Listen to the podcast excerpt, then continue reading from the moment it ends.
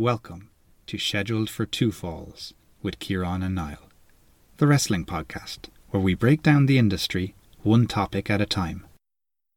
Yo, monkeys, it's me. It's DDP. You're listening to Scheduled for Two Falls with my boys, Kieran and Niall. This is Virgil, WWF Wrestling Superstar. I want to give a shout out to Schedule 2 Fall. Hey, this is Ken Shamrock, the world's most dangerous man, and you're listening to Two Falls Podcast with Kieran and Niles. My name is Raven, professional wrestling superstar, and you're listening to Scheduled for Two Balls with Saran Wrap and Niall. Quote the Raven, nevermore.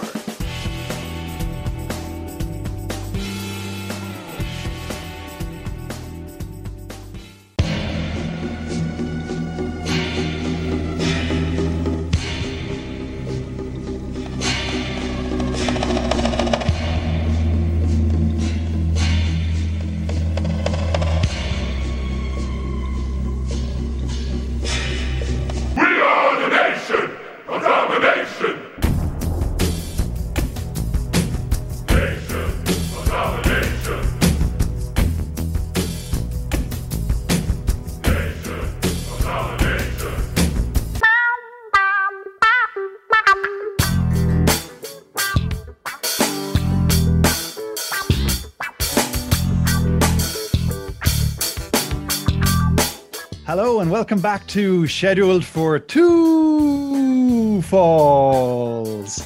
Two Falls. Mr. Niall Morrissey, good to have you back. Mr. Saran Wrap Dunphy, good to have you back.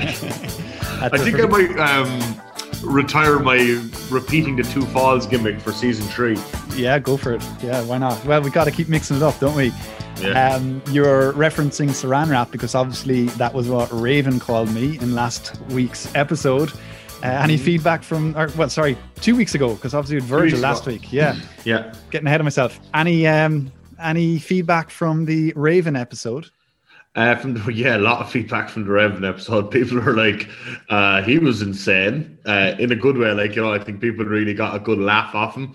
Um, you know, I don't.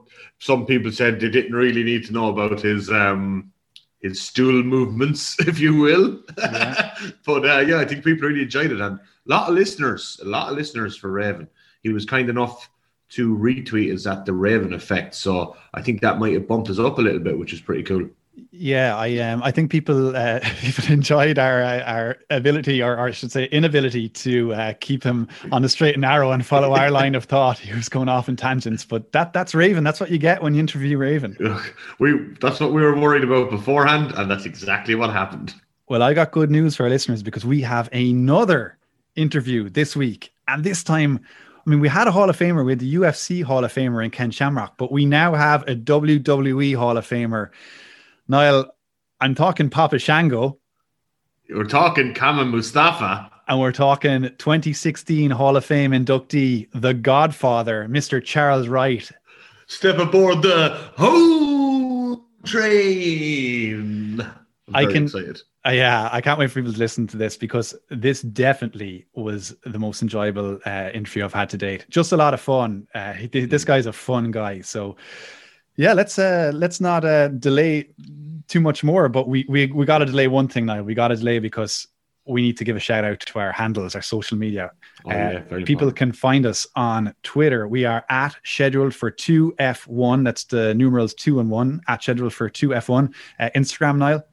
At scheduled for two falls, that's the number two, or just type in all caps lock, two words, two falls. or finally you can email us. And i think uh, email is the best because we can we get some essays from people via email which is the most enjoyable. And that's scheduled for two falls at gmail.com that's the number two scheduled for two falls at gmail.com all right here we go. The godfather. It is I, Papa Shango!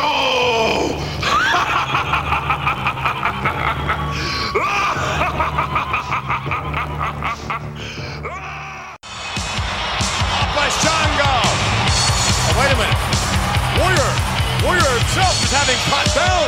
The Nasties off the apron. Not had a match with a McMahon, but that has nothing to do with it. This is the curse of Papa Shango. This is the taking of the wristband. This is the curse that he applied to the ultimate warrior. He's down on the mat, holding his stomach. Look at Shango's face. He put a curse on the ultimate warrior.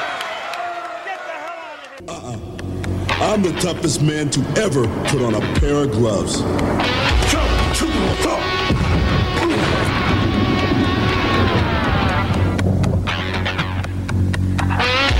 Grappling, they banned me from the sport because I didn't play by the rules. I don't like to play.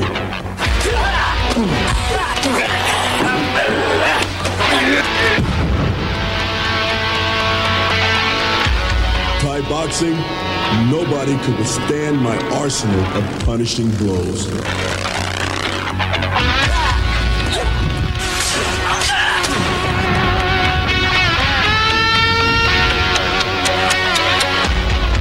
I hear that the toughest men in the world are in the World Wrestling Federation. That's why I'm making the WWF my final destination. Kama. I don't think the coffin's going to survive this match, much less the Undertaker. Kama gives a signal for the casket lid to be open. The Undertaker moving, but barely. Trying to set up the Undertaker now. Off the rope. Underneath. Kama. No! Each man's been looking for that one big move to finish out the other. The Undertaker have just found it. How can he hold him up there? Where's he getting the power? No! No! Incredible! Can the Undertaker get Kama into the casket? Look at DiBiase. He sees it slipping away. Undertaker starting to roll Kama over. Oh. Will he get him in? Will he get him down in the casket? Kama trying to hang on. Will the lid come down? Oh, the Undertaker shut the lid. Yeah! Yeah! Yeah! What's up, Fort Lauderdale? It's time once again for everybody to come aboard the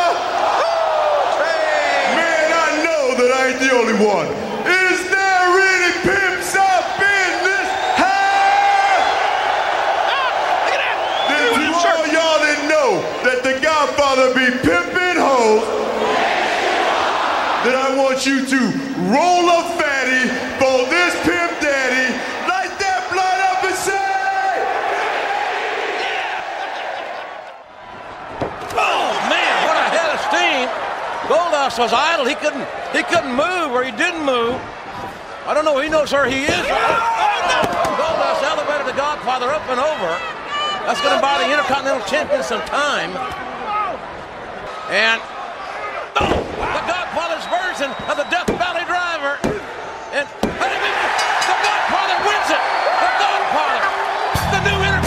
Intercontinental Champion. and the new World Wrestling Federation Intercontinental Champion, the Godfather. Because, ladies and gentlemen, it is our honor to introduce to you the Good Father. The good father? The what? What is he talking about? What the good father? Got him. Oh no! Wait a minute. More importantly, where are the girls? So I see, once the women are gone, so is the love, huh? Well, yeah. Steven Richards was right. I'm spending way too much time trying to ruin what's good here in the WWF, and you people cheer for it. What has gotten into him? Trying to ruin what? I thought that I was fighting for your rights, but all I was fighting for was filth. I was pimping just for the cheer. This is awful. I don't get it. Don't we have a choice? Of have a choice. The First Amendment right. Never again will I contribute to the moral demise of what this great country of ours. Hello and welcome back to another very special scheduled for Two Falls interview. Today we have a bona fide Hall of Famer. He's from the class of 2016. He's a former Intercontinental Champion, former Tag Team Champion. If you're a fan of wrestling in the early 90s, you'd know him as Papa Shango. Mid 90s, he became Kama Mustafa and joined the famous or infamous Nation of Domination stable. And then, of course, he became the godfather of professional wrestling, Mr. Charles Wright. It is absolutely our honor and privilege to have you on the show. Well, thank you for having me. Uh, I would say good morning, but good afternoon. How is life over there? Where, where are you based at the moment? I live in Las Vegas, Nevada. I've been here since 19. Uh, I moved here in 83. That's how long I've been in Nevada. But I can't wait to get out. That's the only place for the Godfather to live, really, isn't it? Well, you know, I could live in New York, but uh, I, the thing is, this is the desert, and when I mean desert, this is the desert. So, um, I'm you know I'm at the retiring age now, so I don't think I'm going to live my life out here. I think in the next two or three years that I'm going to move someplace where it's a little greener and a little slower, and it'll be time for me to become not the grandpapa, uh, the grandfather, but the grandpapa. when we when we knew we had you on the show, uh, a few people were were big fans of the Papa Shango character. Some were big fans of the Godfather character, and some loved the Nation of Domination stuff. So we want to cover all bases where we can, and so we'll we'll, start in, in chronological order if that's okay. And as That's a fine with me. As a child watching Papa Shango on TV, you absolutely terrified me. And Niall said the same here before we went live. And I remember vividly thinking that this guy was unlike anything else in the world. And I didn't quite understand how the voodoo side of things worked, but I had a feeling you didn't care whether you were the world champion or not. You just wanted to kill your opponent, which made you super scary. You weren't you weren't aiming for championships or titles. You targets like Ultimate Warrior. And reading back as you grow older, you realize that some of the wrestling critics of the world, like Meltzer or Wrestling Observer, were very critical of the character, but they're looking at it as a grown up with adult eyes rather than who it's probably actually aimed for, which is kids like me to scare the bejesus out of me.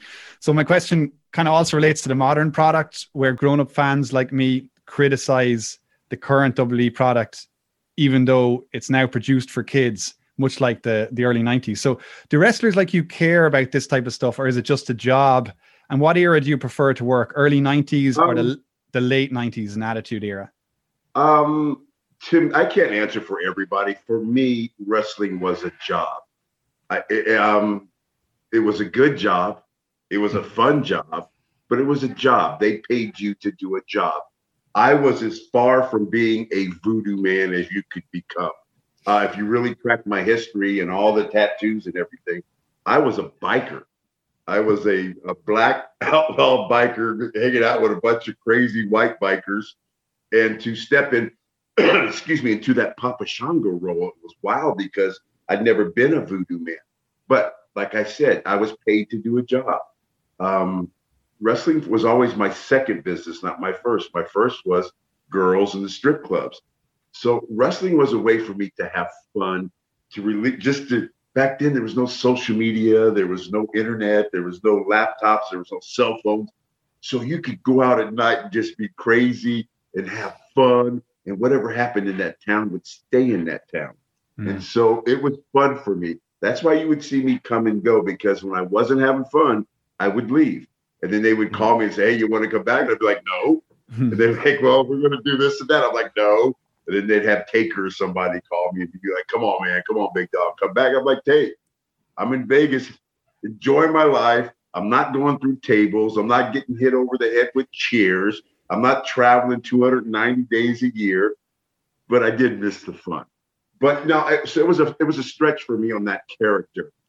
Um, people hated on me back then. All the older wrestlers said I'm gonna ruin the business and this is a gimmick. And dude, I don't have time for that. Wrestling changes with society and the way that people are. So things are always going to change. Do I like the product now? I don't know. I have, really haven't watched it. Uh, I'm going to start watching it. Uh, it's kind of hard for me to watch it because of the, there's nobody, there's no audience, and for Mm. me that's hard. I've always had audience, but I am going to start watching. But I'm not going to hate on the products, man, because and Vince is a smart man. The people at AEW are smart. They're all into making money, so they're giving the people, in a way, what they want, and and, and they're giving the overall you know, picture of what people want, not with just a certain group. So I'm not here to hate. I would enjoy the time. what I hope is, uh, well, pretty soon they're going to have audiences back. And pretty soon Vince is going to have to go after AEW probably a little bit more rated X or R. So don't be surprised if you see old Godfather show up. with him out. you know, but I don't hate him nothing, bro. I am going to start. I tell you the best, not the Papa Shango days, but the Attitude Era was the time that there'll never be another. There'll never be another time. If there is, God bless them, man, because the boys will have a good time like we had in the Attitude. Era. Yeah, and yeah, it Um, looked like a lot of fun. Yeah, hundred percent. Mr. Godfather, I'll refer you to as. Um, so we were we were talking like obviously we were planning out this uh, this interview, and we couldn't let the interview go by without asking about WrestleMania eight. And you know, it's your first time WrestleMania. I think you're you're heading in big spot in the main event. Uh, the cue is missed we just kind of wanted to know not really about the missed queue or anything but what was going on backstage um like before and after this happened here's the deal. I was so green at that time, literally from the time that I went to wrestling school till that moment had been maybe a couple years. Okay. event and so uh, I was so much into doing what I had to do. I didn't know what Hogan had to do. I didn't know, I didn't care. All I knew is when they gave me the cue and said, go through those curtains, I was going to go run and do what I had to do. Now, that night, I never heard anything from anybody at all. Not one person did I hear, bro, you messed up the cue, you missed, you were late. I didn't hear from anybody. And I was so involved in what I was doing at the time. I mean, I'm working with Hogan, Sid, Warrior. I mean, Jesus, come on. Mm. And so I was so involved in what I, I was doing, I wasn't really concerned with what everybody, which I should have been. The problem was, is that they knew that I was green, so they're like, "Don't go until we tell you to go."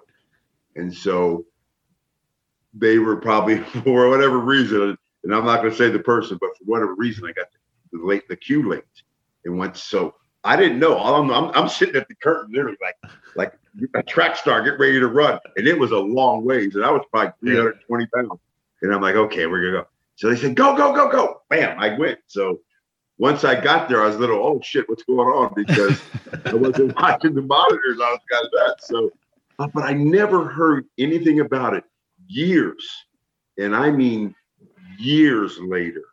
I'm now not wrestling. I'm doing autograph signings and stuff, and people are, hello, my wife. People are like, uh, hey, what happened here? I'm like, what do you mean, what happened? Well, you missed the cue. I'm like, no, I didn't. And I, I what, what do you mean? What do you mean? And so then when I started checking into it, I'm like, oh shit. and then, but I never heard one thing, not even from Taker, not one person. You know why? It wasn't my fault. Yeah. Ah, and so, the person who fault it was, they probably went to him, said, What the fuck? What happened? And he goes, I gave him the cue late. And they said, Oh. So I, I like I said, I never even knew about it. Um, the thing about me, I wasn't a wrestling fan. I, I love the business. I respect the business. Business has made me money. The business has made me a lot of friends. But I wasn't a wrestling fan growing up. Believe it or not, I was a roller derby fan. in the Bay Area of California, roller derby in the 70s was much bigger than wrestling. And so I was a roller derby fan. I knew Haystack Calhoun's, the Rock Johnsons, the Crippler. I knew certain names, but yeah, man. So uh just crazy. Just you gotta stop me because I'll go talking. No, no, it's forever. great. No, we Ah, keep, that's yeah, what keep, people tune in for. Yeah. They don't want to hear me and Kieran. They want to hear the Godfather. Uh, you, you mentioned you mentioned being green there, how green you were at the time. You still managed to secure yourself a world title shot in 1992 Saturday Night's main event against Bret Hart, and it was Bret Hart's very first world title defense after him beating Ric Flair. What was it? Like, what was it like working with Bret? Obviously, he's he's got this reputation for being able to carry anybody through a match. Uh, I don't believe you were as Oh, green. thanks I don't believe. carry anybody through a match. So he carries something. Thanks a I- put it I don't- I don't believe They you're as were- green as you're claiming. you I- are. I'll be I'll be honest with you. I'll be honest with you. They were so because that if I'm not mistaken, that was the first Saturday night main event. If I'm not mistaken. It's going back a lot of years. And they were so concerned about that match because I hadn't worked with Bret much and I was still green. I mean, I'm only two, three years in the business. Okay. And I spent most of that time drinking and partying, not wrestling. Believe me. and so uh, they were a little concerned. So we had to do the match the night before, wherever, whatever town we were in, we did that exact same match and they were Ah. happy with it. And so, but I mean, Bret was such a cool dude, um, great worker, good leader, good person, man. And, and uh, they were worried about me. And he went to, I'm not going to mention the names. I always try not to mention the names, but there was one agent who just didn't even want to have the match. Oh, Papa's going to make Bret look bad. And this is going to be the worst thing for Bret's career. And Bret stood up for me and said, nah, he can work. He's green, but he can work because I have no problem working with him. So shout out to Bret for that. But you know, we had a decent match for what it was. I think it was a good match. It was very but it wasn't nothing besides besides doing it the night before. It was nothing rehearsed. It was nothing. Me and Bret had worked just a little bit together. So I mean, you know, I wish looking back, I wish I was a little bit not so green in the business because I probably could have been better at Papa Shango like Kama, I mean Kama, like Kamala was, God rest his soul, at being Kamala.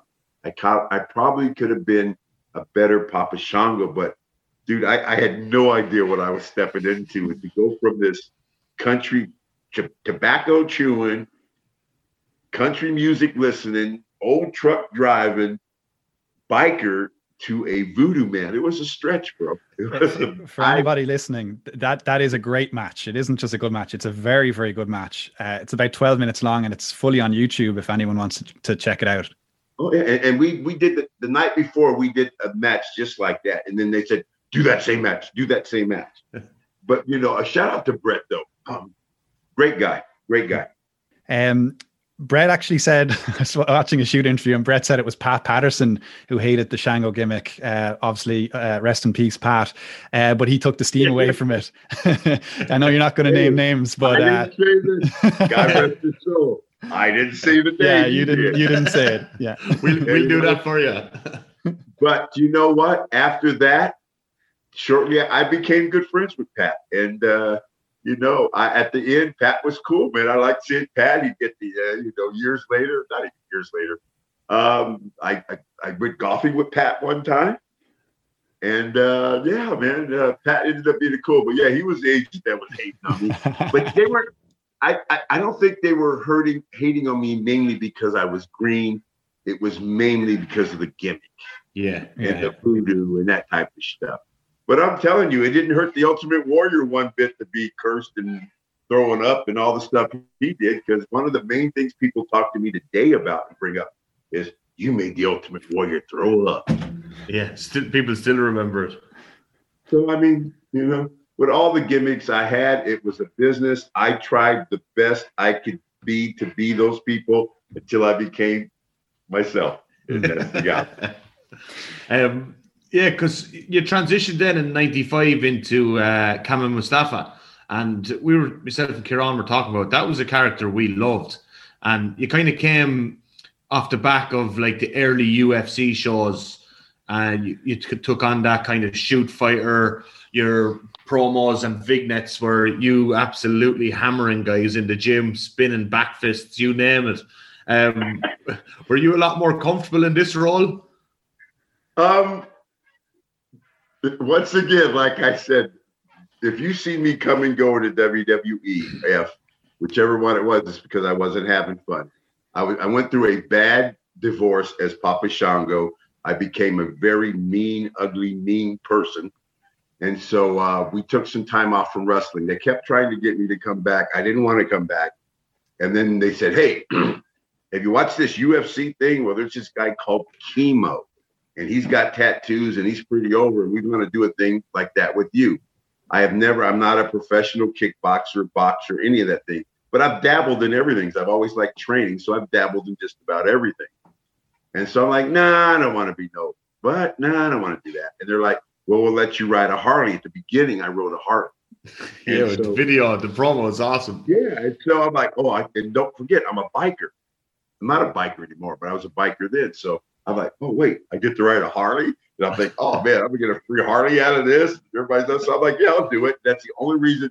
And I said no, and then Taker called me and he's like, come on back, man, come on, we, come on. He goes, they're gonna start this other thing, and we're gonna get some bikes, and you're gonna be able to ride. I'm like, okay, I'll come back. And that's literally how I came back. Is come. And then uh, they took the bike away from me right away because at that time it was too hard. You'd go to a town and they'd say, okay, we'll have a Harley there for you. And then you'd show up and it'd be a girl's Harley, like a little Sportster. Like, well, what are we going to do now? And so after that, Vince ended up going into some type of dealership with Titan motorcycles. And that's the motorcycles you see, Takers and all the other bike. Those were all tight motorcycles. So once I lost that gimmick, I wasn't having fun no more. And so then they tried to save it by having me work with Undertaker. They figured, you know, one thing about me, I'm business. So if I'm involved in some type of an angle, I'm not going to walk out on you. But if I ain't involved in anything with you, dude, I'll walk out that night and say, "Hey, Vince, love you, but I gotta go. I can't do this shit no more." And uh, he'd be like, "Oh, okay, Charles. Well, take some time off, and uh, we'll give you a call a little bit." And I'm like, "Yeah, okay, peace." You know, that's how my relationship with was with him. Um, so dude, I have the most, I'm telling you, I have the most different wrestler or story that you'll ever hear because I'm just different. it's funny, yeah. You, you're you you've mentioned Undertaker there a few times already, and you and him seem to cross paths quite a bit, going all the way back to Soul Taker and Master of Pain. Uh, you tagged together, I think, pre pre WWF. Um, was was that a draw when you got the call off off um, Undertaker to say, "We're look"? Did did he tell you at that time we'd we'd finish this out at a casket match at SummerSlam, uh, or at that point did did you even know where where Kama was going as a character? No, no. Like I see, you know, maybe that's I don't know if that was one of uh, maybe I it's not that I didn't take it serious, is I had other things going on. I had strip clubs, I had this, I had girls over here, I had girls working, I had a lot of shit going on. And it was a business. So I didn't involve myself with the politics. I never did. As long as you paid me what you say you're gonna pay me, I'd do what you you know, and I'd do the, whatever you wanted me to do the best I could. Now you might come to me with an idea. I'm like, no, that's not. You know, let's do it a different way. But I was easy to work with because it was a business. I was looking at it like I was a paid actor.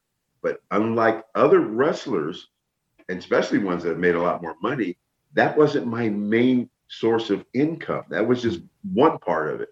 So it was more fun to me. So I had a different attitude. It was just a job.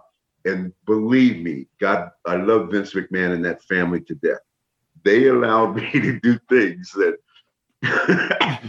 just God bless them, man, because anybody else that did the kind of stuff that I did over the years would have been fired a hundred times. Believe me.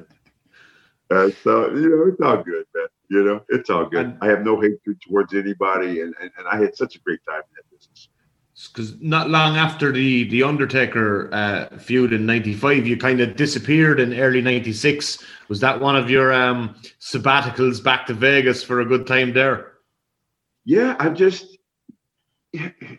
It was one thing. Uh, not that I'm a multimillionaire, nothing like that, but it was one thing making money and having fun. It was another thing making money and not having fun. And so probably after they after the Taker run, I'm like, "Get it's time for me to go again. And uh, I think there's pictures on the internet where they have all BSK and we're all and Taker's Taker's got like a gun to my head. We're all sitting there like that. That was that night that after we worked, I'm like, dude, I'm out of here. After this last match, I'm out of here. And I told Vince that, and it was Vince is like, cool. Well, Charles, we'll call you when you're ready to come back. Let us know. And that's how it was. It- but it was always a job to me. You know, I, I, I, I, it was always a job. It was always a job. It was a great job. It was a fun job. Uh, opened up many doors for me, but it was a job. like like any job there's always another company you can join and and after that the the rumor and innuendo is that uh, you were uh, chatting to Eric Bischoff about perhaps going across to WCW and becoming the fifth man in the NWO uh, the rumor is that when this didn't work out you only found out even though you had a verbal agreement with Eric Bischoff when you're watching TV with your wife and you saw Virgil coming out and you realized hang on is that not the job that I was uh, offered? Is that is that true? No, well, yes and no. First of all, I never talked to Eric Bischoff, so Eric Bischoff had nothing. I don't know where that came from. Um, I can't think of the. Can you talk really? Something Heard, Jim Herd or something. Jim Herd, yeah, he was the There was. Jim Herd and somebody else, and I think Dusty Rhodes was there too, but had nothing to do with Eric Bischoff.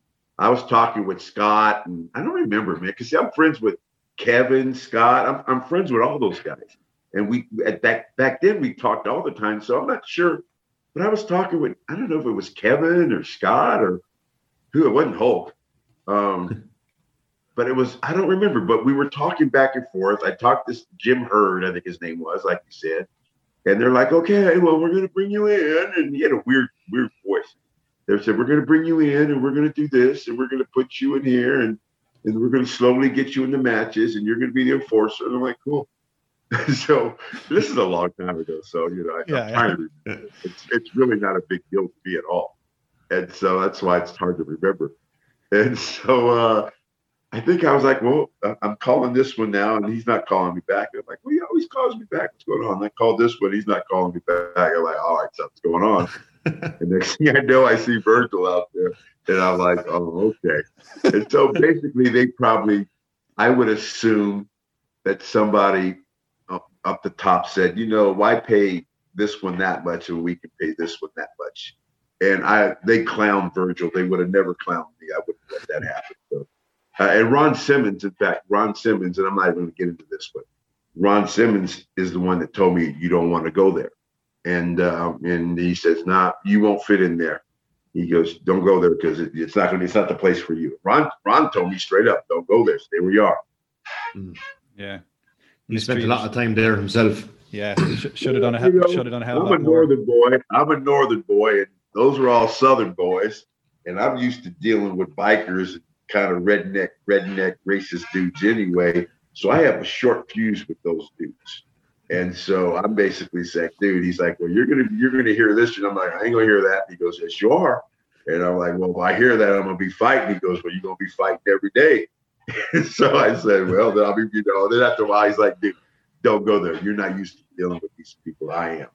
And so I'm like, all right. But this is a long time. But- and then then after that you were you were brought back. I suppose this is again you took a little hiatus and the the offers came back in from wwe and initially you were meant to bring back the papa shango gimmick in a reboot. I mean why why didn't they do that? Uh, or what was the intention? Or what how was papa shango going to fit back in in 97 or how did they convince you? Like we missed out on Papa Shango versus Stone Cold. For some reason, they convinced me to come back as Papa Shango, but it was going to be a lot different. Uh, the makeup was different. Jerry Lawler had done the face paint, and it was going to be a lot different. I'd lost a lot of weight. I was looking good. different outfit. I'm like, oh, this might be fun. Let's do it. And so I show up to TV, right? That This is God's house. I show up to TV. They're like, Vince wants to talk to you. I'm like, cool. Go with me. All right, let's go. So I go talk to Vince. He goes, Charles, change of plans. so change of plans. He goes, uh, tonight we're going to put you in the nation. You and Ron Simmons are going to wrestle Undertaker in a handicap match, and you're going to go over. And I'm just kind of like, what? And then somebody comes in and goes, we made you a little outfit. Uh, he goes, so why don't you get with Mark and Ron and uh, let's work something out, and then we'll talk later. And I'm just like, okay, you know, business. I said, okay, as long as you pay me what you say you're gonna pay me, don't pay me no less because you promised me this much. I'm like, okay. And so probably, so I don't know why Taker was involved in that. Probably because he's like, hey, I'll put him over. But um, and so I that was the first time that I met Ron Simmons. And very I knew who he was. I followed him when he played football in college. And I'm like, I knew we're, we're basically close to the same age, me and Ron. I think Ron's only got me by a couple years. And so um, I talked to him. I met him. I'm like, you know what's going on? He's like, brother, hey, don't know. I have no idea what's going on. and so uh, I'm like, okay. And so then uh, we did our bit. And uh, the next week, Vince pulled me and Ron into the office. And he's like, hey, okay, you guys know who this Dwayne Johnson is? And I didn't know who he was. And Ron did. He goes, well, listen, I'm gonna do this. I'm gonna put him in the nation. I'm gonna do this. I'm gonna do that. I'm gonna do this. I'm gonna bring this guy in. We're gonna do this. We're gonna do that. And I'm like, oh, cool. They got ideas for this thing. And then he goes, but let me tell you something. He goes, once I get the people to hate this kid, meaning The Rock, he goes, when I turn him, he will be the biggest thing wrestling has ever seen. And that's what Vince told me and uh, Ron Simmons. And so we talked to The Rock, and then we had to fight his his ass for a while because he didn't want to wear the hat. He refused to wear one of the hats, right? Nation domination. But he refused to wear a hat. And then he didn't want to wear the colors. And so we're like, we were like, hey, listen, if you don't want to be part of this shit, then don't be part of it. Don't do it. You get the fuck out. We don't care. You know, we're, we're doing you a favor. You ain't doing us a favor. Yeah. And so uh, he ended up putting like a little black, red, green thing on his tights. Just a The little tiniest thing ever. He was like, you either put something on or we ain't gonna do it, man. It's just that. So after that, it was cool, man. Cool dude. I got to know him. Uh, I only got to ride with him for a short while. He had to he had to come to me one day and say he couldn't ride with me anymore. But we rode for a while. I got to know him, hang out with him. He was a real cool dude, real cool dude, man. I like him. And and, and one thing about him, man, if anybody was had that success like he has, he couldn't have went to a better person because he's a good dude. Because it's crazy. He was so young. Um, you know, you and um, Farouk Grant Simmons would have been probably 10, 12, 15 years older than The Rock. And here's this like arrogant upstart kid getting thrown in with you two guys, like stealing all the limelight and the promos, you name it. Was that like, did that rub you guys up the wrong way or was it all a bit of fun? No, no, not at all. And that's where maybe some, why it's a job. You're part of everything now. I Just that, and like know your role, know your role, man. And that know your role. That wasn't Rocky saying. That was Ron Simmons saying. Ron Simmons. Ron Simmons has had all, all these lines that Rock had. And people, those are Ron's just normal damn and all that stuff. That was Ron. and Ron used to say because we talk and then we say, know your role. They're paying you to be a role. Why do you want to fight them? Hmm. Everybody can't be The Rock. Everybody can't be Stone Cold. There can only be so many Undertakers. There can only be so many of these groups of people. So know your role. Do your role the best you can for the business, yourself, and everybody. And that's what I I hated the right to censor. You have no idea. I hated- I hated the right. You have no idea. I hated going to work every day. I hated it. I wanted to quit. I was getting ready to quit, and Taker stooged me off to Vince. And so Vince dropped the straps on me and Bull because of that, because he knew that would keep me there longer. I'm not going to walk down. That's the only reason we got those straps because they wanted to keep me there longer. I was leaving. Wow. But no, man, no. the the nation like the nation domination it's such uh it's such an iconic 90s stable and like fans of my age for the last 10 years have always been calling back for a new nation you know we need a new nation we need a new nation but mean given the the political landscape that's out there i would it even be possible was it No. something yeah You would have to do like the hurt business. You'd have to do it in a different way. Just put a bunch. You, you couldn't do that. Now, the, it, with politics in the U.S. the way they are, no, they wouldn't put up with it.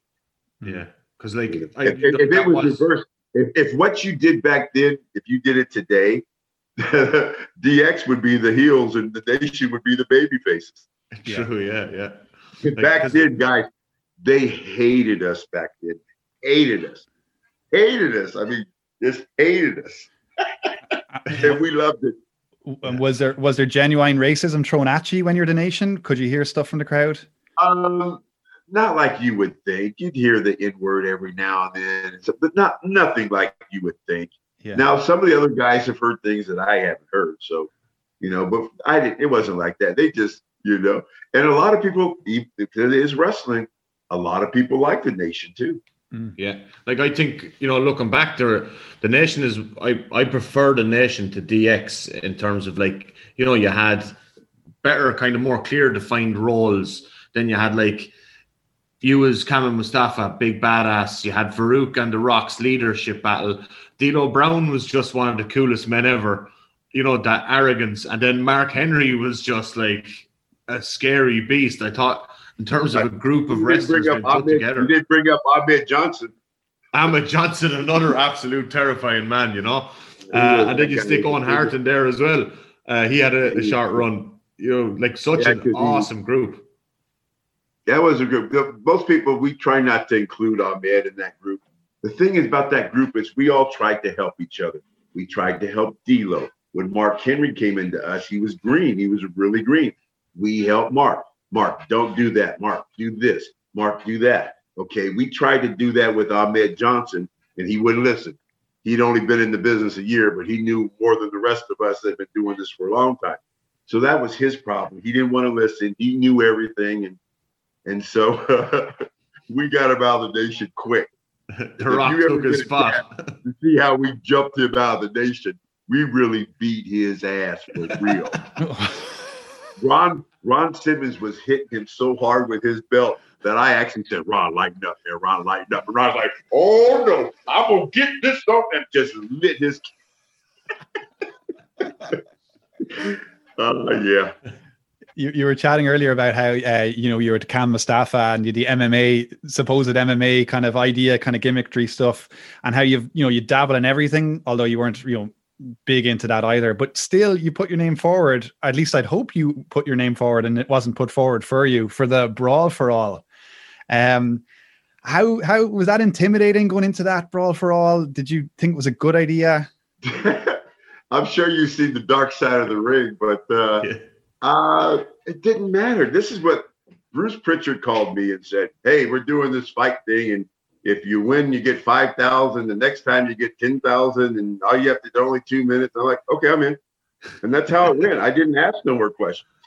I mean, I'm like, "Yeah, I'm in." My problem, my problem was is we had plenty of notice to get ready for that, and I didn't take it serious, and I never. I, I, I should have took it a lot more serious and I didn't. And uh, I should have been in the gym training when I was at home. I should have been preparing and I did none of that. And so uh, I really, I actually thought just being a tough guy, win the thing anywhere. I had a chance. And it wasn't even about winning. It was to me, it was more like you get how much to win and much, okay, sure, I'll fight, you know, and that's how it was for me. It was never political for me. I never, all that Steve Williams stuff, we never heard about any of that um, me and Bradshaw, we used to, it was just, okay, how much? All right. Like I said, my, and then my biggest problem was I didn't take Bart serious. And after Yeah. Bart knocked out two or three people, you would have thought my high ass would have took that serious. But didn't. I mean, I mean, I would literally be, and I'm not blaming it on this, but I would literally be smoking cannabis, you know, hours before I'm fighting these dudes. So- and I'm not blaming it on that because I was smoking cannabis. Cannabis got me there. I mean, I'd always smoked cannabis. But I mean, I could have taken it a little bit more serious. But that's what happens when you don't take things serious sometimes. You get knocked out. Get knocked out. if I had it to do over again, I'd probably do it a little different. after that, pr- leading into I, s- you you know your overall Godfather gimmick coming into its fruition, you started to become the kind of Godfather of the Nation of Domination. How did that evolve for you? Uh, you know, when did you start getting getting from from backstage? You were kind of told, "Look, you're now allowed to loosen up. We're losing the kind of Kama big bodyguard role. You can start bringing out the ladies." They never told me any of that. The Godfather is all me and my wife's creation, mostly my wife's. And uh, what happened was, now that Rock took over the, the nation, me and D'Lo were just Mark. Mark and D'Lo were having some. Mark Henry and uh, D'Lo were having some matches, but it was mostly us just walking to the ring with Rock.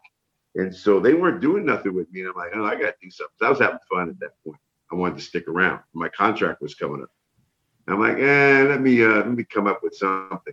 So I'm letting my hair grow. And like, look, I didn't shave it. I haven't shaved in two days. My hair grows fast, still does, always has.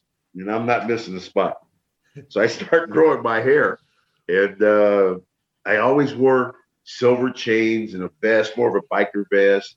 And uh, I started growing my hair, and people are like, God, Father, you look like a pimp. People just used to call me a pimp. I'm like, what the fuck am I a pimp? and so um, we start talking. My wife's like, you know what you need to do, honey, is everybody knows that you know the clubs and you know the girls well. Just be yourself and go out there and with some girls and say this and do this and have some fun and let people see what the you're not a voodoo man, you're not a a nation. You're not a militant. You're not a supreme fighter. You just be yourself. And so I started just being myself. And then one day, um, me and Bradshaw were wrestling each other now. We're beating the hell out of each other for 10, 12 minutes in a popcorn match. Popcorn match is the match after the mission, just to get people back in their seats. And so we're having this match and we're beating the hell out of each other. And people are just sitting on their hands, meaning nobody's clapping, there's no reactions. So one time, I'm like, hey, John, let's try something. And Jack Lanza was the agent. I'm like, let me try something. So we're in Louisville, Kentucky. And I say, John, this is what we're doing. I go out there and I get on the mic and I go, no, you know, I'm like, I'm just going to say, everybody knows it. I'm a pimp. Because I always wore these hats. These hats are called Godfather hats. You could you could probably see it there. It says Godfather. Oh, you can see. Yeah, yeah, I can see it there. Okay, they're Godfather hats, and that's where the name came from. And so I said, "Well, I'm a pimp." I said, "But what you don't know is right here in Louisville, Kentucky, they got some of the best hoes ever born." People would come, and I say, "How do I know that?" Because now John's not even out there. And I say, "How do I know that?" Because there's one of my old holes that I would point out certain people, people would pop. Then I'd find somebody really fat or old. I'm like, well, she's one of my old hoes too. I mean, they'd be like, uh, I'd be like, well, if it ain't easy. I'm three, four minutes in, and we're getting all type of reactions, and there's no wrestling yet. So then John comes out, and I go, listen, man, I, then I didn't even have girls. I'd say in the back right now on a limo, I got three hoes, man. And people would laugh. And I'm like, yeah, they're hoes. I'm like, they'll do any, and I'd offer them the hoes. I'd be like, you know, I'm gonna kick ass anyway, so take the hoes. And I'm like, what do you people think? Should you take the hoes or you want to see him fight me? And people would be like, take the hoes, take the hoes. Okay, now we're eight minutes in, nobody's wrestling, and you've got the people. Now people are coming out like, hey, what's going on? What's going on? People are coming from the, you know, concession stands. And so finally, John would take the hoes. Now we're nine, ten minutes in, have not touched each other. John would take the hoes. He'd start walking back to where the limo was, and I would heal on the people. Just another stupid redneck that falls for the game, or the you know, I'd go into that crap. They'd start booing me. Johnny would turn around. Now, mind you, I got my hat on and all my stuff. And Johnny would, I would turn around. Johnny would hit me with that lariat. One, two, three. He would leave. I would jump up, put my back hat back on, and say, "Man, pimping ain't easy." And people would pop. And that's what me and John came up with ourselves with Jack Lanza. We did that another night when we got the TV. Vince says, Charles, what do we got here? He goes, This might have some legs to it. He goes, Do you think you could find us some girls to put on TV? And I'm like, Vince, are you joking me? And I'm like, Hey. So me, Taker, and the Harris twins, Ron and Don Harris, uh, we went to the, the, the closest strip club, probably the one we were at the night before. We got some girls. We brought her back to TV the night that we put those girls on TV, and I did that. And that was the first time that I actually ever did it. I don't know if we can find that, but that was the first time that I ever did it with live girls. It was such a hit that the next day I'm walking through the airport, people like, Godfather, where's the hoes? Where's the hoes? and it, it it it got over instantly. It was over. I mean, mid card, you can call it whatever you wanted, but it was over big time. And the crowd reaction was big time. And at the time, the WCW and the WWF were going through their rating wars. Nobody that went up against my segment ever beat my segment at the WCW. That's how popular my segments were. So that was pretty cool.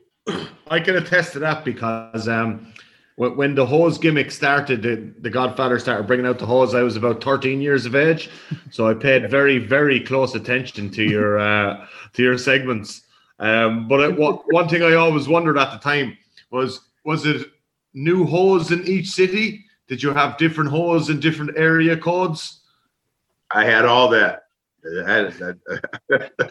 uh, at first, at first, we, we, uh, the girls. Uh, it's a long story, but um, we got it from strip clubs, and we hung out in the strip clubs, and we knew the girls, and you know, back then that's what we did. So it wasn't. And then the WW after the first week, they took it over, and they start getting the girls, and they would get it from strip clubs. But then I would get those girls acted up so much they said, hmm, we better get actresses. So they'd get them from agencies, but those agency girls would be just as bad because I'd have those girls partying, smoking, drinking. Because if you've never been in front of 15, 18,000 people, it could be a little, you know, oh my God. Yeah. You know, like so I would want them to relax. So I'd get them girls high, I'd get them drunk. So we see them girls, man, we were all out there just having fun. Yeah, there was always there was always one or two hoes that would kind of overstep the the the mark. You know, they were kind of obviously a little bit looser than the other hoes from the backstage antics in advance. Those are the ones that those are the ones that we probably knew real well.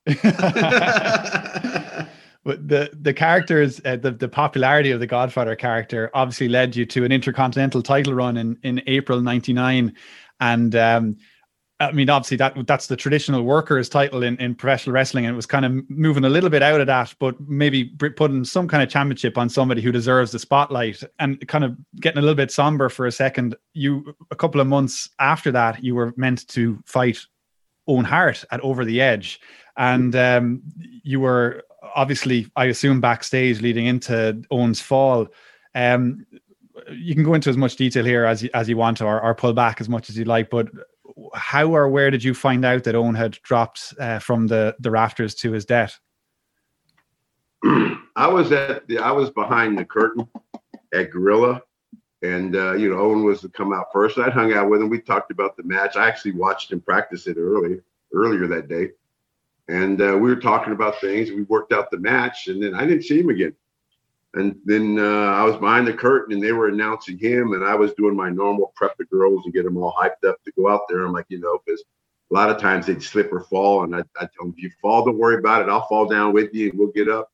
And at that point, whoever was there, it's like Owen fell. And I'm like, at the grill, I'm like, Owen fell. They're like, yeah, Owen just fell. I'm like, what do you mean Owen fell? Owen fell?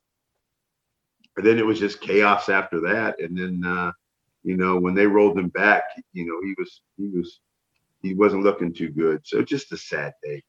Good guy, sad day. Just really sad. It was a rough day. That dude helped me so many times. I went to Japan once. When I first went to Japan, I didn't know anything. I'm greener than a toad. And Owen, uh, he taught me how to take the subway, get to the dojo, how to order food, how to get the money. And then when I went to Japan or, Germany for seven months for Otto Wanz, Owen was there, and the same thing, man. He just he would show you everything. He was just hospitality. He was just a great dude, man. Showed me how to get around, order food, get to the gym. Mm-hmm. So you know, good guy, really good guy. Everyone seems to have an Owen Hart funny story. Is there anything in particular that you'd like to to to? Nah, just, a good guy, man. Owen, Owen didn't. So I don't even know if Owen drank. Now, Owen didn't hang out with us at night. At nighttime is when all my stories come from. That's- you know, so you know, Owen's stories would be during the day. Uh, he wasn't part of our group at night that hung out in strip clubs. Good, wholesome. You- Niall, you're just going to ask there about the tribute show the following night. Yeah, the- I always like I quite often actually put on the WWE Network and just watch different parts of that tribute show. Um, absolutely brilliant tribute show from WWE's part. But what was it like just being kind of around backstage that night, and what was the the, feeling amongst the? the I, I don't remember how what it was like. It's it's just too long ago. I, I just remember Vince saying, "I'm going to put together some matches." Uh, he had a meeting, and he says, "I'm going to put some together some matches. If you guys want to wrestle, wrestle. If you don't want to wrestle, don't wrestle. But here it is." And so uh, I, I, you know, I don't know what I did with who it was Road Dog, right? Yeah. I, I don't know what I did with what we worked out. I just remember going out there saying, you know, do you really want to do this? No, and mm-hmm. then you really want to do this? And I think I think we said something about we just go smoke a fatty for Owen, man, and tell some stories or something. Which what we did. I, but it was like that. It was just that wasn't scripted. There wasn't something me and him rehearsed. That was all a shoot, man. Whatever I'd have to watch it again to see what we did. But I basically think he went out, I went out, he did his whole thing, and then I I don't remember. I think I just said, Hey man, we don't want to do this. Do you really want to do this? You you got your momentum back. I know Godfather for the rest of the year was still as over as anything, as hot as anything on on on network TV at the time. And then they just pulled the rug from under you and made you become the good father and join the right to censor. I mean, talk about stealing momentum. Talk about me not smiling no more. Party just killed my high, bro. What was that conversation like? Um, Vince was taking a lot of heat, man, because now he went from networks to cable, or from cable to network. He went public. Uh, now he's answering to big companies. They're taking a look at what we're doing. Uh, they're like, "What's this puppies and the DX the suck it and this Val Venis porn star?" And they said, "And by God, who is this Godfather guy?" And so uh, Vince would tell me every day. I'm telling you, Vince would tell me, "Charles, I'm fighting for you. I'm fighting for you," because they wanted me off off the air. It got to the point where I couldn't be on Saturday morning. I couldn't be on Sunday morning. I couldn't be on before 11 o'clock. I couldn't, I couldn't, I couldn't, I couldn't. I, it just became crazy. I couldn't say roll a fatty. I couldn't call him hoes. I couldn't call myself a pimp. I couldn't say smoke weed. I couldn't, it got stupid. So Vince says, you know what? We're going to poke fun at these guys and I'm going to put you in the RTC and we're going to poke fun at whatever group. I don't know the name of the group that was after us, but it had something initials to it. And so I'm like, I just remember talking to him saying, What? He's like, Well, we're gonna have a match and you and Bull and you're gonna or me and whoever, you're gonna lose and you're gonna join the right to censor. I'm like, So I don't have no more hoes? He's like, No, you're not gonna have hoes. I'm like, wait, so are the hoes gonna be back next week? He's like, No, no more hoes. I'm like, no. And so at that point, I hated it. I didn't like it. I did the best job that I could do, but I hated it. Hated every minute of it it, it it took me from being, and I know it's a work, but it was a shoot, man. The Godfather was a shoot. The Godfather was heat. The Godfather was me out there saying exactly what I was doing and having fun, telling people pimping ADs. And then they put me into this role. I did the best I could, but I hated it. And it and I went from being a nice person back to that biker being bear person. And then it just became to the point where they're like, you need to leave. We can't man because I hated it.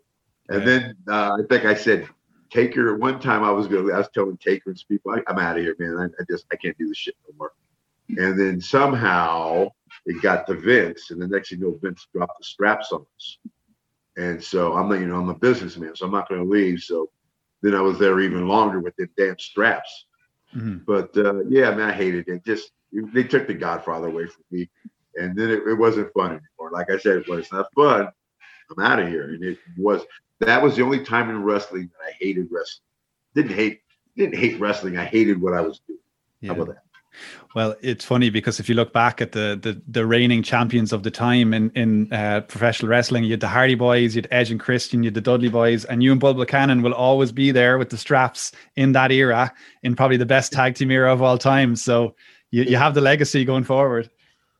Bro, I've been involved in a lot of just great from Ultimate Warrior or being Papa Shango to the Nation to the Attitude Era to Godfather to I've been involved in so many the makings of so many great careers and the start of the Rocks and the Stone Colds and the Undertakers and the Attitude Era that it man, believe me, I've been very lucky, very lucky. Hmm. And to have fun doing it. Absolutely. Finally, in 2016, it was announced that The Godfather would be joining the WWE Hall of Fame. So, to kind of start wrapping things up here, who who who who brought that forward to you? How did you hear that you're going to be in the Hall of Fame, and um, uh, what did what did it feel like, or does it does it matter to you to be in the Hall of Fame? Oh, it's cool. Um, I mean, it's an honor to be put in it. Um, I, I really never thought about it. I, I I never thought about being in the Hall of Fame. I'm like, if they put me in the Hall of Fame, it's got to be a special category. Uh, but uh, but the, you know, I was I've been under contract with the Dev and still am. I've been under a Legends contract since 2003 or four with the WWE to this day. They've been nothing but great to me. I still get royalty checks. They keep me relevant. They keep me on the network. But every year I go to WrestleMania. Now you might not see me, but I'm there. I'm there at FanFest. I'm there doing stuff. And so uh, uh, Mark Carrano called me, and Mark Carrano's like, Charles, uh, you go, you're all set for WrestleMania. I'm like, yeah. I was, I was at the gym. I'm like, yeah, at the gym, man. What? Yeah, what? And he's like, uh, well, who you bringing? I'm like, who am I bringing? I'm bringing my wife, like always.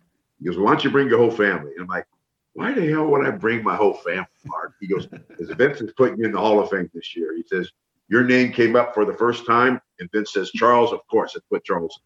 And that's how it went. Wow. and so, uh, and then you, but I mean, if you look back, I've been involved. Here's how I look at things. I've made them a lot of money in my characters, and they're historic, man. They're, the body of work is there.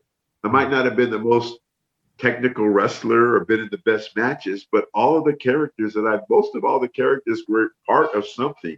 And uh, the like the Godfather alone, man. I mean, people are still. And I mean, how many? It's been almost. Uh, it's over 20 years since the Godfather's been relevant, and people still see me on the streets and Godfather, and you know. But now I'm the smoke train. I'm not the Godfather. I'm the smoke train. That's the Step board the smoke train. Uh, what before we wrap up here? What what are you doing in your life now? Anything you want to promote or or discuss? you know, I just want everybody. I love my Instagram. I, I am the Godfather on Instagram. Of course, you can find me on Cameo. I I have some cannabis. I'm very involved in cannabis industry. I have products out there, but I'm not. I don't think they're out where you are. I have my own strain of marijuana in California. I do seminars. I do speaking. Um, it, with the COVID, it's kind of shut things down.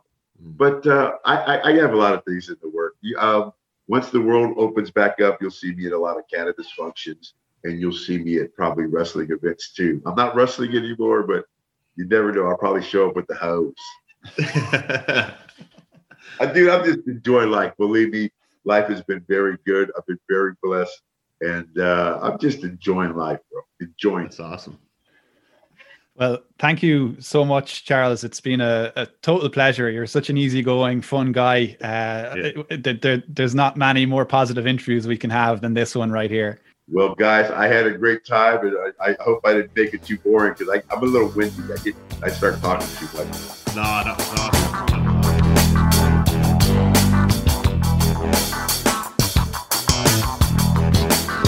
There you go, Niall. The Godfather. The Godfather, of Kieran. What an absolute gentleman. What a nice guy. You'd like to just hang out with him all night. You told me uh, a couple of days ago, it's like, oh, he's really laid back. He seems like a really cool guy. He was like the most chilled, laid back man ever. Yeah. So very funny man as well, naturally funny. and pretty much not a bad word to say about anybody. So uh, that was that was great. Thank you very much, Godfather. Yeah, I hope uh, the, the listeners enjoyed that one because I certainly did. Me too. Me too. Niall, thank you for another very special week for Scheduled for Two Falls, Hall of Famer. Hall of Famer. Hey, everybody, this is the Godfather, and you are listening to Scheduled to Two Falls. Now keep it pimping.